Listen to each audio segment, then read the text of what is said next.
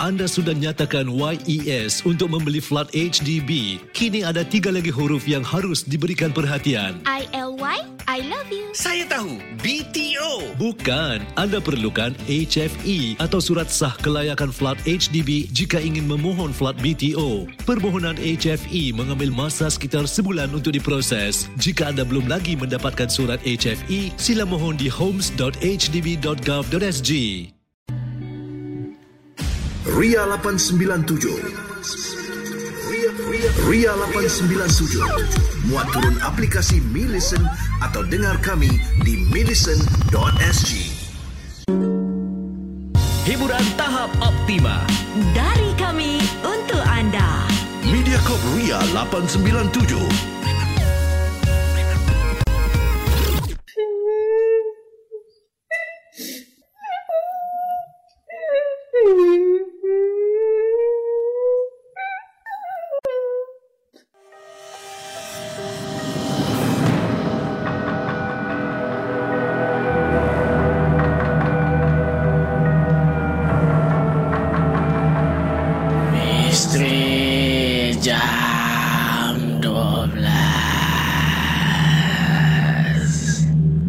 Selamat datang pendengar-pendengar Misteri jam 12 Saya akan menemani anda setiap malam Isnin hingga Jumaat Tepat pada jam 12 malam Sebelum anda tanya Suara siapa pula ni di Misteri Jam 12? Biarlah saya memperkenalkan diri saya ini.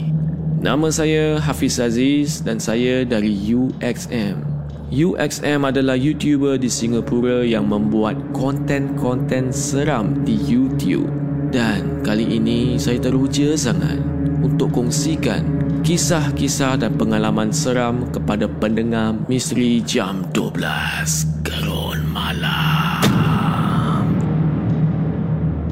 Sebelum saya bermula, saya ingin ingatkan kepada anda semua, jangan mudah percaya atau terbawa-bawa dengan kisah yang saya akan ketengahkan nanti. Dan ambillah kisah-kisah ini sebagai satu hiburan sahaja. Pada malam ini, kami ada Lina yang akan kongsikan kisahnya yang menyeramkan. Seram atau tidak kita tak tahu lagi. Jadi, mari kita dengarkan kisah daripada Lina.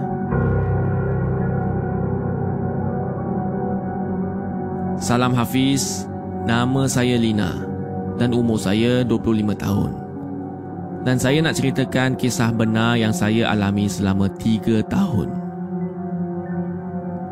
Saya minta maaf kalau bahasa saya ni agak kasar. Tapi saya dah terbiasa sebab diri ini ada panas baran sikit.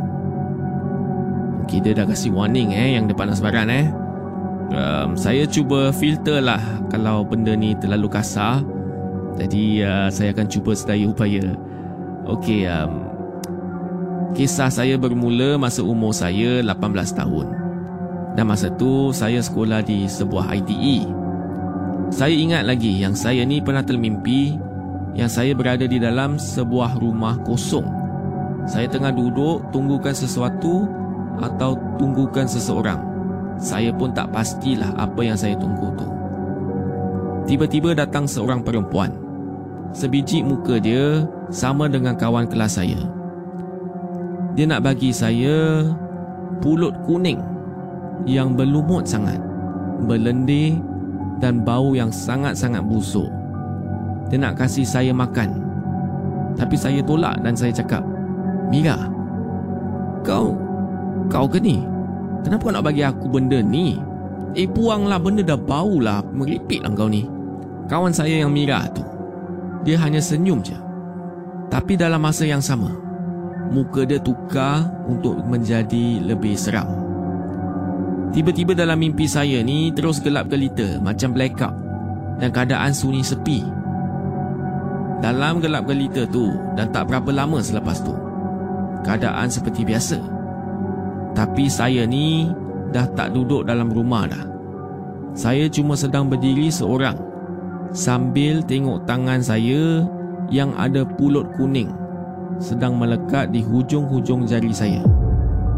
Tangan saya ni menggigil dan tiba-tiba saya jerit kata tidak. Baru saya perasan yang saya dah terima dan termakan pulut kuning kotor tu. Pada masa tu saya memang panik sangat dan saya tersadar dari mimpi tersebut. Bila saya tersadar tu, tepat pada jam 3 pagi. Punyalah takut pada masa tu. Saya tak pastilah apa maksud mimpi tu. Itu hanya mimpi buruk ataupun ada petanda di sebaliknya. Start dari mimpi saya tu, saya dah mula cepat marah. Kalau ada perkara-perkara kecil pun, saya tak boleh sabar atau saya tak boleh tenang.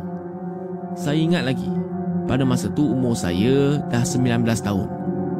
Saya bergaduh dengan adik lelaki saya sebab dia tak nak beli baju yang saya recommend.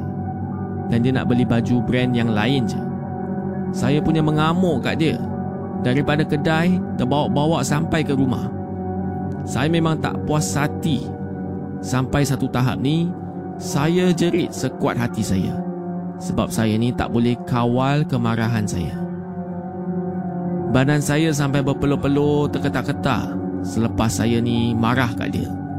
Memang terasa macam ada api sedang membuak-buak ke atas kepala saya ni. Ibu dan adik pun jadi takut. Sampai ibu saya peluk adik saya dan jerit kat saya. Suruh berhenti dan istighfar banyak-banyak. Saya sikit pun tak peduli. Saya berdiri tegak. Genggam kedua-dua tangan saya sambil tatap kat muka adik saya. Adik dengan ibu terpaku tengok saya. Muka dorang macam terperanjat lah nampak sesuatu. Tapi saya ni memang tak perasan lah. Sebab saya ni sedang marah kan. Tapi kat belakang saya ni, ibu saya terus jerit. Lina, kau pergi masuk bilik kau. Kau istighfar. Eh? Kau jangan layankan sangat. Pada masa tu saya memang rasa frust lah. Tapi saya pun masuk ke bilik Saya hempas pintu saya Pada keesokan hari Ibu saya ni datang kat saya Dan dia tegur Lina Kau kena ubah perangai kau tu Jangan baran sangat Sebab yang marah semalam tu Bukan kau Saya rasa pelik Hah? Kenapa ibu? Apa salah saya? Apa yang maksud ibu bukan bukan saya? Saya tak faham lah. Ibu terus gilingkan kepalanya. Semalam, masa kau marah-marah tu, ada benda kat belakang kau. Kau tahu apa? Ha? Ada benda tau. Benda tu berbulu. Berbulu hitam yang lebat. Makin kau marah, makin besar benda tu jadi. Para pendengar semua, Berderau jantung saya bila saya dengar. Sebab sebelum ni tak ada apa-apa pun yang saya rasa pelik. Cuma rasa panas baran tak tentu arah je lah. Saya tak bidik lah lepas kejadian saya pun rasa takut. Saya masuk ke bilik tengok cermin. Saya pusing belakang memang tak ada apa-apa. Tapi bila saya tengok betul-betul kat bahagian bahu saya. Ada kesan cakar. Dan ada beberapa lebam macam kesan digigit ada dua gigi itu gigit saya. Saya ni memang bukan peminat cermin. Itu yang saya tak pernah nampak lah. Saya tak pernah perhatikan diri saya ni di cermin. Saya pakai tudung baru saya tengok cermin. Jadi itulah, itu pun sekejap je bila saya pakai tudung kan. Saya tak terfikir apa-apalah untuk tengok benda tu pedih atau sakit. Lepas je saya tengok, saya duduk dan saya terus nangis. Saya tak tahu kenapa. Mungkin sebab hati ni baru dapat terasa yang saya selama ni diikuti dengan benda halus ni. Saya pun dah jarang solat dan itu yang menambahkan lagi sedih hati saya. Selepas kejadian saya terus kerap mimpi. Saya jatuh dari bangunan tinggi, saya kena langgar, saya kena patuk dengan ular hitam yang berbisa. Dan kesan sakit tu makan masa 2 hingga 3 hari baru nak baik. Contoh dalam mimpi saya ni, saya kena patuk kat dada saya. dan dada saya ni akan terasa berat tapi tak ada apa-apa lebam. Paling saya tak boleh lupakan bila saya mimpi saya ni mengandung. Ha, masa tu tengah family gathering jadi saya tengah happy-happy. Ada seorang anak buah tapi saya tak tahu anak siapa sedang nangis. So kakak ni angkat baby umur setahun macam tu. Dia bagi baby tu kat saya. Saya terus ambil lah baby tu. Saya pangkukan. Kakak tu tiba-tiba bercakap. Lina susukanlah baby tu. Kan baby tu lapar. Bila saya nak silap baju saya tu, saya terpandang muka kakak tu. Muka dia macam saudara saya. Tapi makin lama, makin gelap. Saya dah rasa lain. Tapi saya terdengar ada suara menghasut saya untuk susukan baby tu. Tiba-tiba saya terfikir yang aku tak ada anak.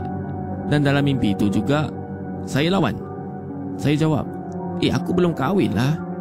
Mana saya ada anak? Eh apa meripik ni perempuan ni? Nak nak nak ambil balik. Tapi perempuan tu tiba-tiba dia gelak sambil perhatikan saya. Semua orang sedang perhatikan saya. Dan baby itu berhenti menangis.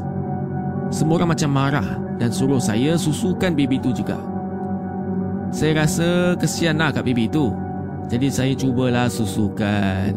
Dan bila saya susukan baby itu, baby itu tiba-tiba menjadi buruk sangat. Dan saya terus terbangun dari tidur. Saya pun dah naik pening lah asyik mimpi yang bukan-bukan.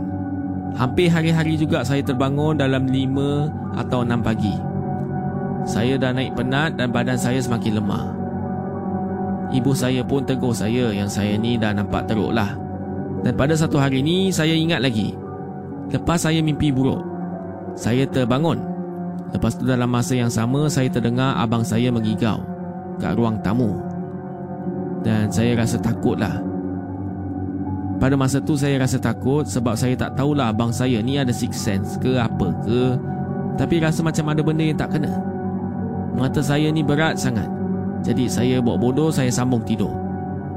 Nak tahu apa kisah Lina selanjutnya? Kita akan sambung kisah Lina di bahagian kedua. Jadi para pendengar semua jangan ke mana-mana ya. Ikuti kisahnya di Misteri Jam 12 Gerun Malam.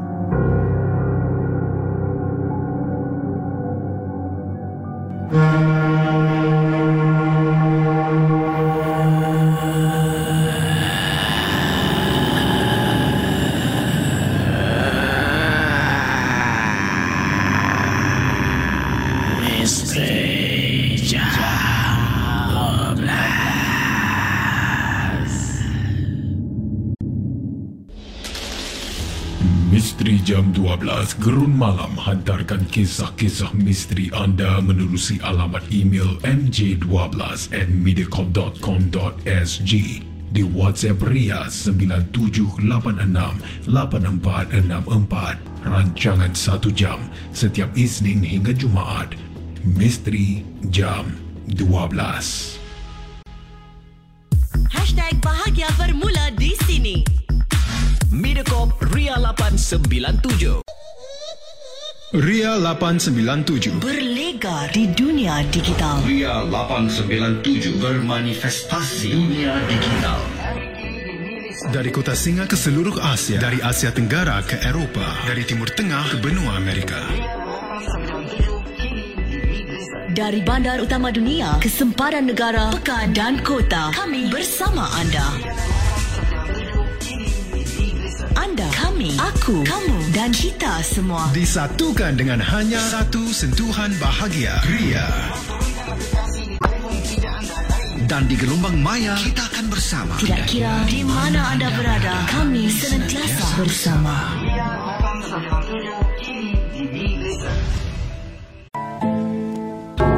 Ria 897 mempersembahkan MJ12 Gerun Malam. Satu pertemuan yang sangat menggerunkan. Kolaborasi khas bersama Zuhari Idris dan Fadli Rosli dari Santau Santai. Acik Danish dari The Paranormal Consultants. Syed Wilson dari Dead Time Stories SG. Dan dari Screamer Pura, Nurul Aini dan Izan Melina selaku Anti P dan Sis P. Jumpa anda di Stephen Riadi Auditorium at NTUC Sabtu 20 Januari 8 malam. Dapatkan tiket-tiket anda di sg.bookmyshow.com atau go.mediacorp.sg garis miring MJ12 Gerun Malam. Mediacorp Ria 897 Bahagia buat kita semua. Setiap masa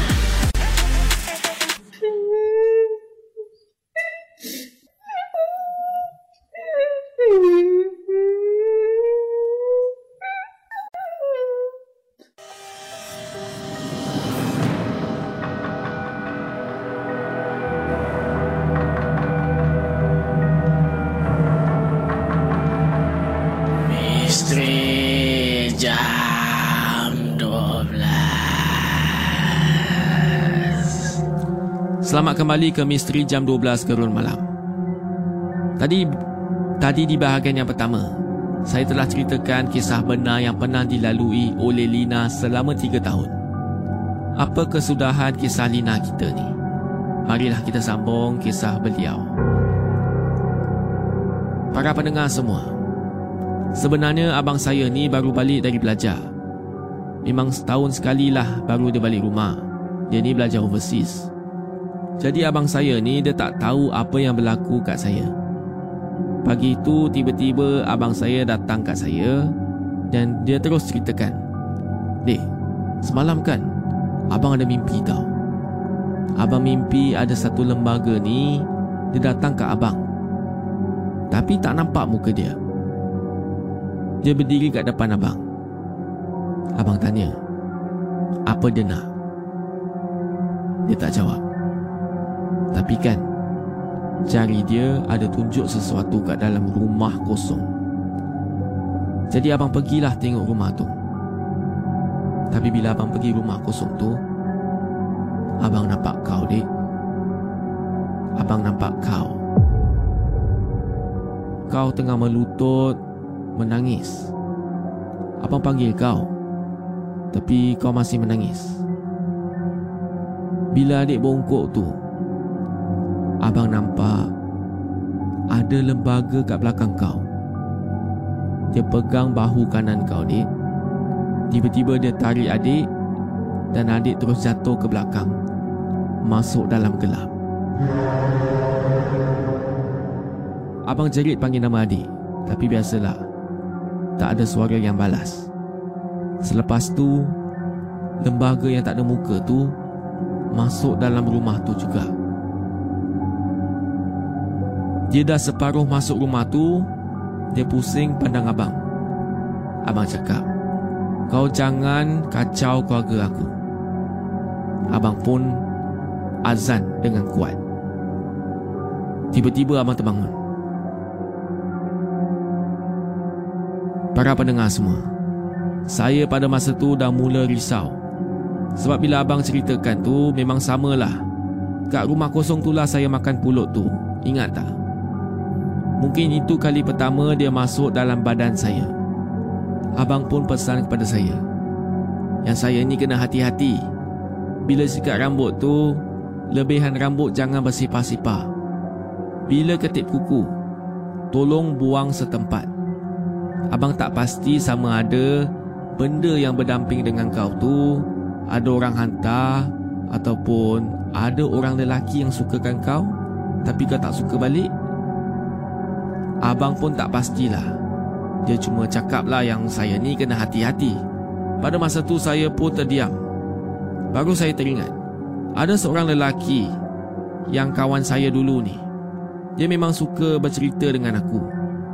Dia kata dia pernah suka saya Tapi saya memang tak layan Tapi dia ni Pernah ceritakan saya Pasal benda-benda halus Dia bangga Yang dia boleh communicate dengan benda halus Dia pun pernah mengaku Yang dia tak pernah solat Hmm Paling teruk bila dia cakap Yang dia tahu apa yang saya buat Walaupun saya jauh Saya tak pernah Ceritakan dia apa-apa Tapi dia tahu bagi saya dia pelik sebab dia tu macam stalker. Tapi saya abaikan je. Itu yang buat saya tak tahan. Sebab semua yang saya buat, semua dia dapat tahu. Start dari tu saya jauhkan diri saya daripada dia.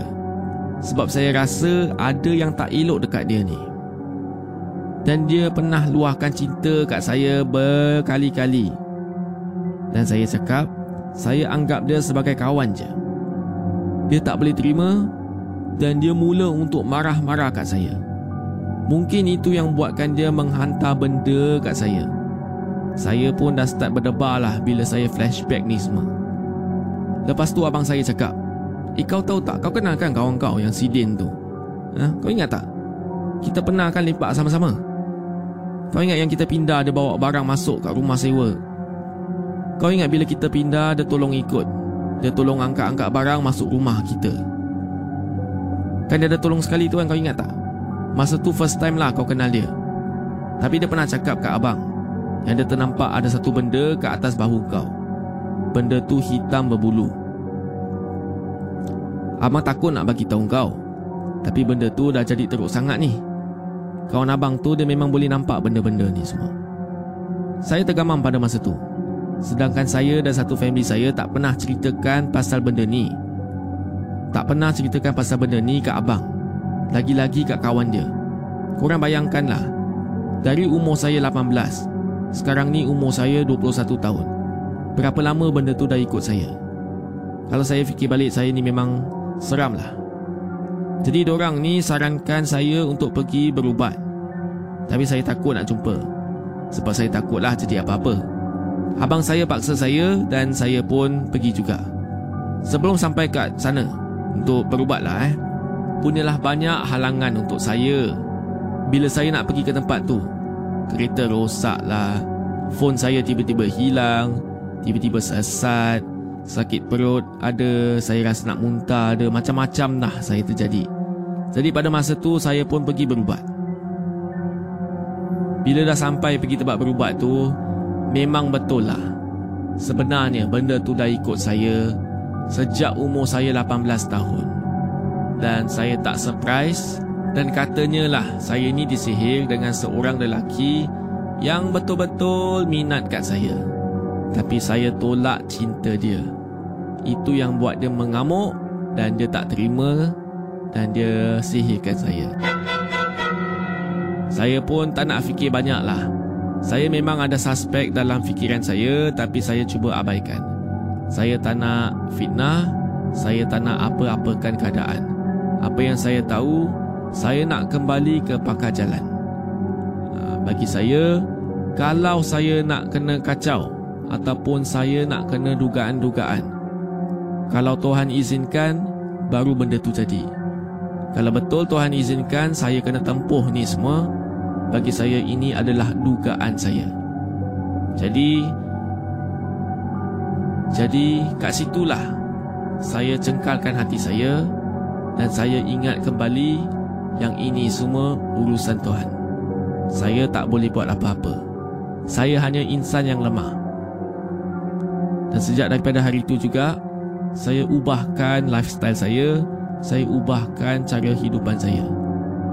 Jadi para pendengar, itulah kisah saya. Sekian. Terima kasih. Uf, wah. Para pendengar semua. Itulah kisah daripada Lina. Apakah pendapat anda? Seram ataupun tidak?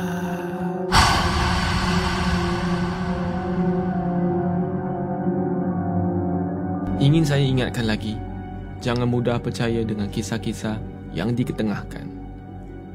Anggaplah kisah-kisah ini sebagai suatu hiburan sahaja.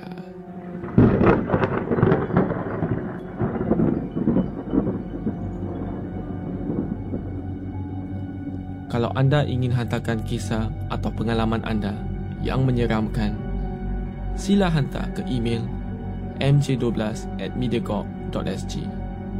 di WhatsApp Ria atau Instagram Ria897. Selamat malam kepada semua pendengar. Saya Hafiz Aziz dan akan saya jumpa anda lagi di Misteri Jam 12 Gerun Malam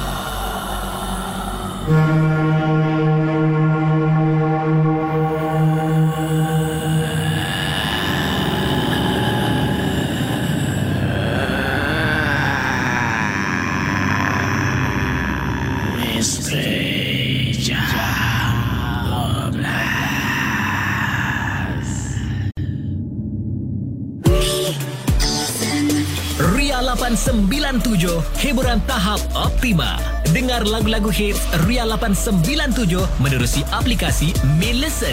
Muat turun aplikasi Mi Listen yang telah dikemas kini. Mi Listen, satu perkhidmatan audio digital percuma yang akan terus mendekatkan anda dengan stesen-stesen radio Mediacorp, muzik dan podcast.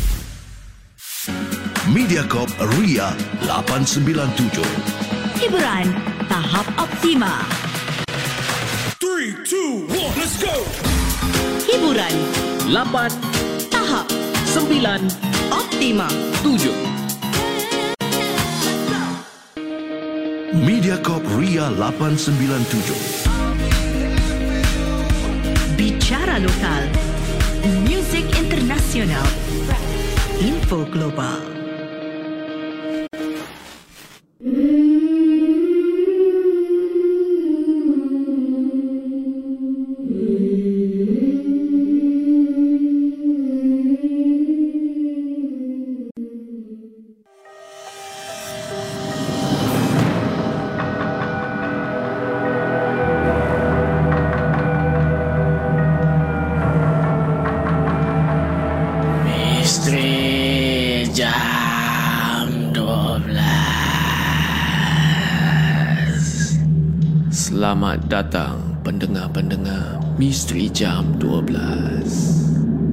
Saya akan menemani anda setiap malam Isnin hingga Jumaat Tepat pada jam 12 malam Sebelum anda tanya Suara siapa pula ni di Misteri Jam 12? Biarlah saya memperkenalkan diri saya ini.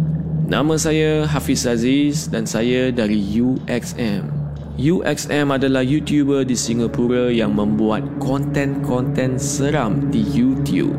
Dan kali ini saya teruja sangat untuk kongsikan kisah-kisah dan pengalaman seram kepada pendengar Misteri Jam 12 Gerun Malam. Sebelum saya bermula, saya ingin ingatkan kepada anda semua, jangan mudah percaya atau terbawa-bawa dengan kisah yang saya akan ketengahkan nanti. Dan ambillah kisah-kisah ini sebagai satu hiburan sahaja.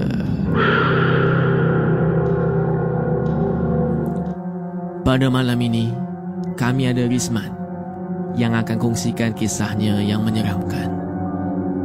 Seram atau tidak, kita tak tahu lagi.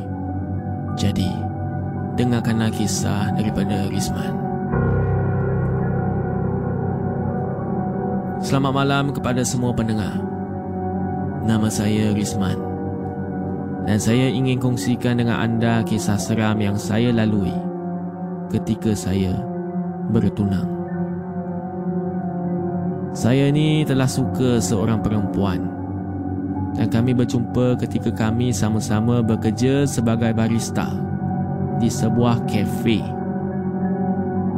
Pada mulanya, saya yang berjumpa direct dengannya dan saya ni luahkan perasaan saya. Dan saya ni memang ajak dia untuk jadi girlfriend saya lah. Memang pada masa tu saya sangat-sangat malu tapi saya rasa dah jodoh lah. Dia pun terima. Saya dan dia pun menjalani hubungan selama tiga tahun. Dan hubungan kami ni seperti biasa, macam orang lain. Ada naik turun pasang surutnya, macam tu jugalah hubungan kami. Selepas tiga tahun hubungan kami, kita pun plan untuk berkahwin. Saya dan dia bertunang pada 15 Julai. Hari birthday dia. Dan semuanya berjalan dengan lancar. Selepas enam bulan kita bertunang. Lagi enam bulan lagi lah kita nak menikah. Jadi kita ni tunang untuk setahun, ya. Jadi selepas enam bulan kita tunang, lagi enam bulan lagi untuk bernikah, berlaku perkara yang saya tak pernah minta pun. Tunang saya ni ada ex-boyfriend, bekas kekasih lah. Sebelum ni dia memang ada bekas kekasih. Dan um, hubungan mereka tu um, berakhir dalam keadaan yang tidak beberapa manis. Jadi tak tahulah macam mana yang ex-boyfriendnya dapat tahu yang kita ni nak kahwin lagi 6 bulan. Ex-boyfriend dia tiba-tiba mengamuk. Dia mengamuk tak tentu pasal dengan tunang saya. Saya pun tak tahulah kenapa. Sebab cuba bayangkan lah. Kita dah 3 tahun dah kita matai lah eh couple ni 3 tahun. Selepas tu kita bertunang 6 bulan. Dalam 3 tahun 6 bulan ni dia tak kacau apa-apa pun. Dan bagi saya dia dah tak wujud pun. Tapi kenapa bila dia dapat tahu kita nak nikah baru dia nak mengamuk? Saya memang betul-betul tak faham. Para pendengar semua. Ex-boyfriend dia ni dia mengamuk sampai dia hantar santau pada tunang saya. Pernah berlaku satu hari ni saya dan tunang saya baru balik daripada tengok wayang. Jadi kita pun keluarlah naik motor kan. Dan bila kita nak balik tu memang betul-betul uh, hujan lebat lah. Jadi saya dan tunang saya ni tunggulah hujan tu reda sikit sebab keselamatan lah eh. Dan pada malam tu pun mak dan ayah tunang saya tahu uh, kita balik lambat ni sebab hujan yang lebat lah. Jadi uh, saya pun bersyukurlah dapat bakal ibu dan ayah mentua saya yang very very understanding. Jadi bila kita tunggu tu saya duduk di um, saya duduk di pondok dan pondok tu memang ada kerusi dan meja sebagainya lah. Jadi para pendengar semua, bila kita duduk kat meja tu, duduk kat uh, bangku tu, tiba-tiba tunang saya ni tak ada angin, tak ada ribut, dia ketawa. Dia ketawa sekuat-kuat hatinya Macam benda yang kelakar sangat terjadi lah Saya pun pada masa tu saya bingung Saya tak tahu kenapa dia ketawa Saya tanyalah uh, You, kenapa you ketawa ni? You okey tak? Dia ketawa lah Tak henti-henti dia ketawa Selepas tu dia diam Dia diam, dia tunduk Dan dia letakkan kepala dia atas meja Dan tutup muka dia Terus saya tanya dia You, you okey tak? You kenapa ni? Pada masa tu saya dah rasa seram sikit. Dan tak lama selepas tu, saya pun bangun nak pegang bahu dia. Tiba-tiba tangan saya ni kena tepis. Dan tunang saya tengok saya dan cakap, Perempuan ni aku punya.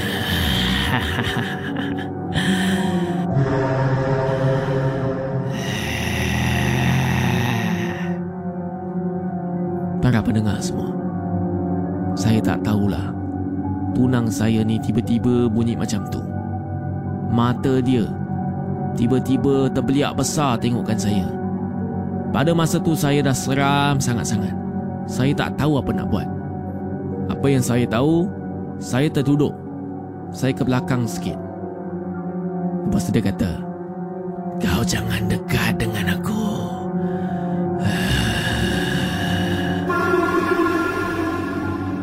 Saya tanpa membuang masa. Saya call ayah saya untuk panggilkan ustaz. Dalam 10 minit lah saya tunggu ustaz tu datang. Dan bila ustaz datang, ustaz tu tiba-tiba... Bila ustaz tu datang, cuba bayangkan lah eh. Ustaz tu belum mula baca pun. Dia baru sampai beri salam. Dan tunang saya pandang ke ustaz tu. Hei kau!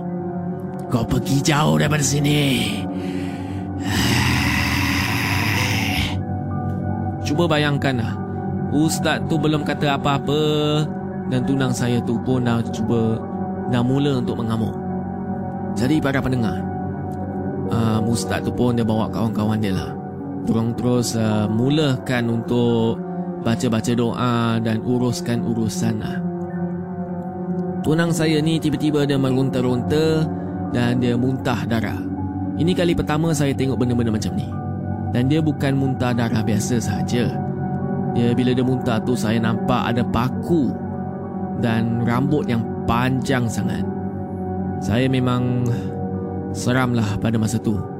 Dan tunang saya tak henti pandangkan saya. Saya sangat-sangat nampak yang itu bukan tunang saya. Dia adalah Pontianak yang merasuk tunang saya.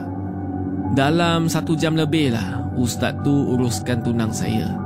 Tiba-tiba tunang saya pun dia jadi lemah. Dan memang nampaklah badan dia dah ada banyak kesan gigitan dan lebam-lebam. Uh, saya kesian sangat pada tunang saya walaupun saya ni rasa geram sangat. Saya ingat lepas malam itu semuanya akan jadi okey. Rupanya tidak. Selepas kejadian itu, macam-macam lagi yang terjadi kepada kami. Uh, jadi para pendengar semua, itulah kisah Risman di bahagian yang pertama. Saya akan sambung di bahagian kedua sebentar lagi ya. Jadi jangan ke mana-mana, ikuti kisah Risman di Misteri Jam 12 Gerun Malam.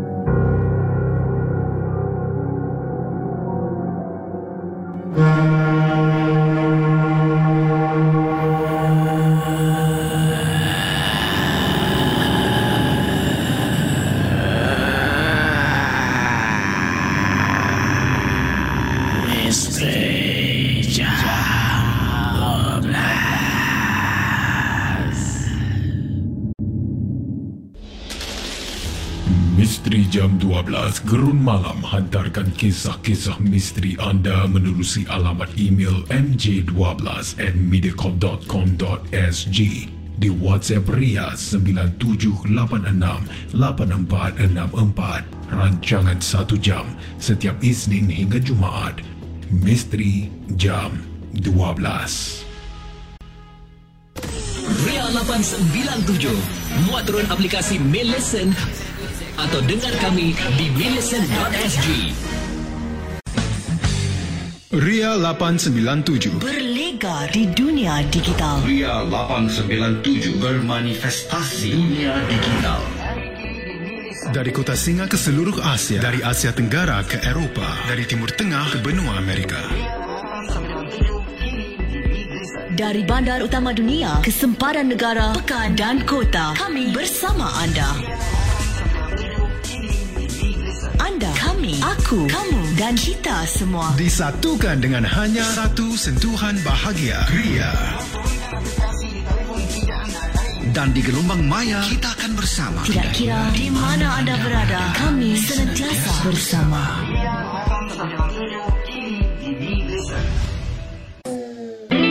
Mediacorp Ria 897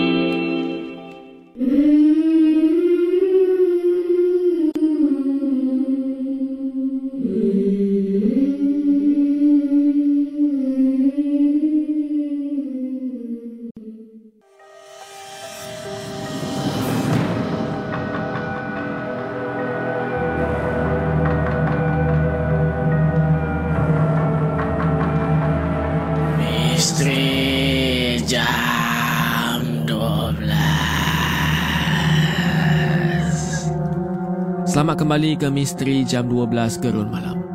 Di bahagian yang pertama tadi, kita telah uh, dengarkan kisah daripada Rizman bersama tunangnya. Pada awalnya, Rizman dan tunangnya ni semua okey lah.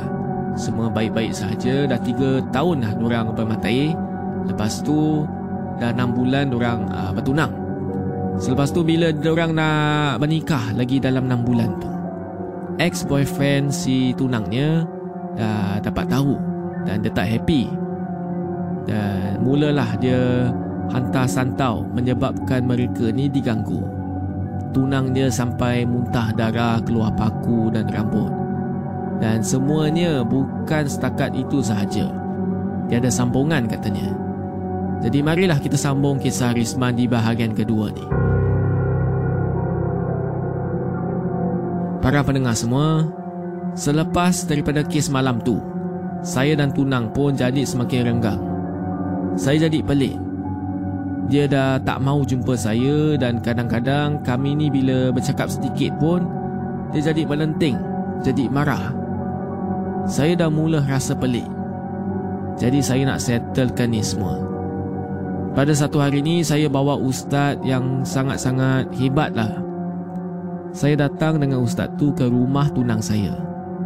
Bakal mertua saya cakap yang tunang saya tadi tu nampak baik-baik sahaja. Bila dia tahu yang saya dan ustaz nak datang, dia terus mengamuk-ngamuk dan menjadi marah sangat. Dia nak sembunyi dalam bilik dan dia nak kunci pintu. Tapi nasib baiklah mereka ni dapat tahan dia. Dan tepat pada masanya saya dan ustaz pun sampai.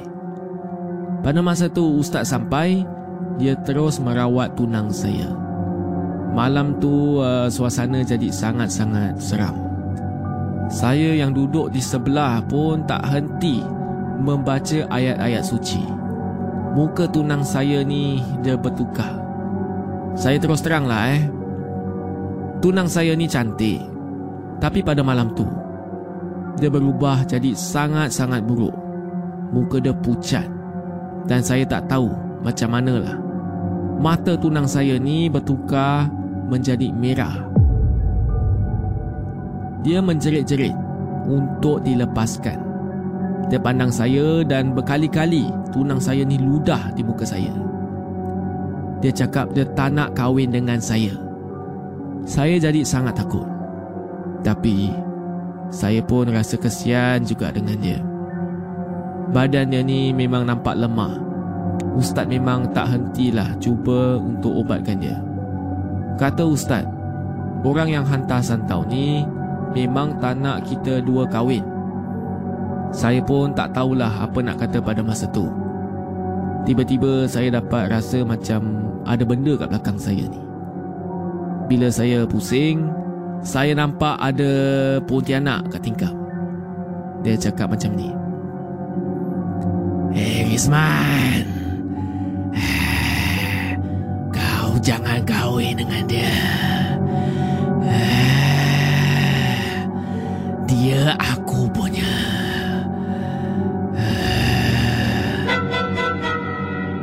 Para pendengar semua. Kalau kita nampak hantu lah eh Rasa dia memang lain macam.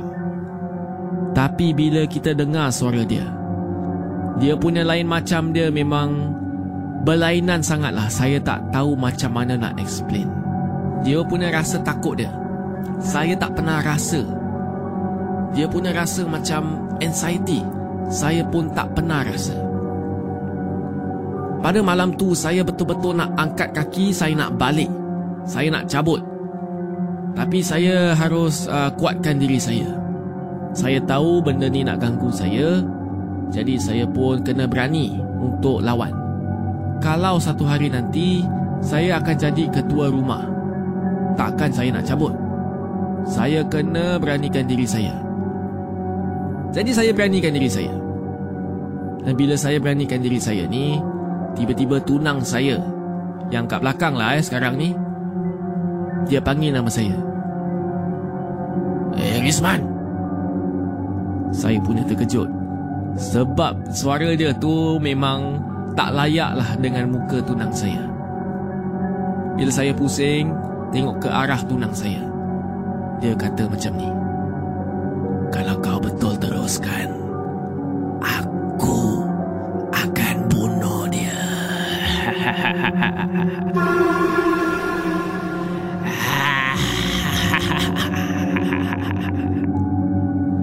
Para pendengar semua Pada masa tu saya dah memang nekat. Saya tak nak tunang saya tu Diapa-apakan Jadi pada masa tu saya diamkan dirilah. Bila ustaz dah habis uruskan urusan semua Dan um, tunang saya kembali normal saya dapat berbual lah dengan dia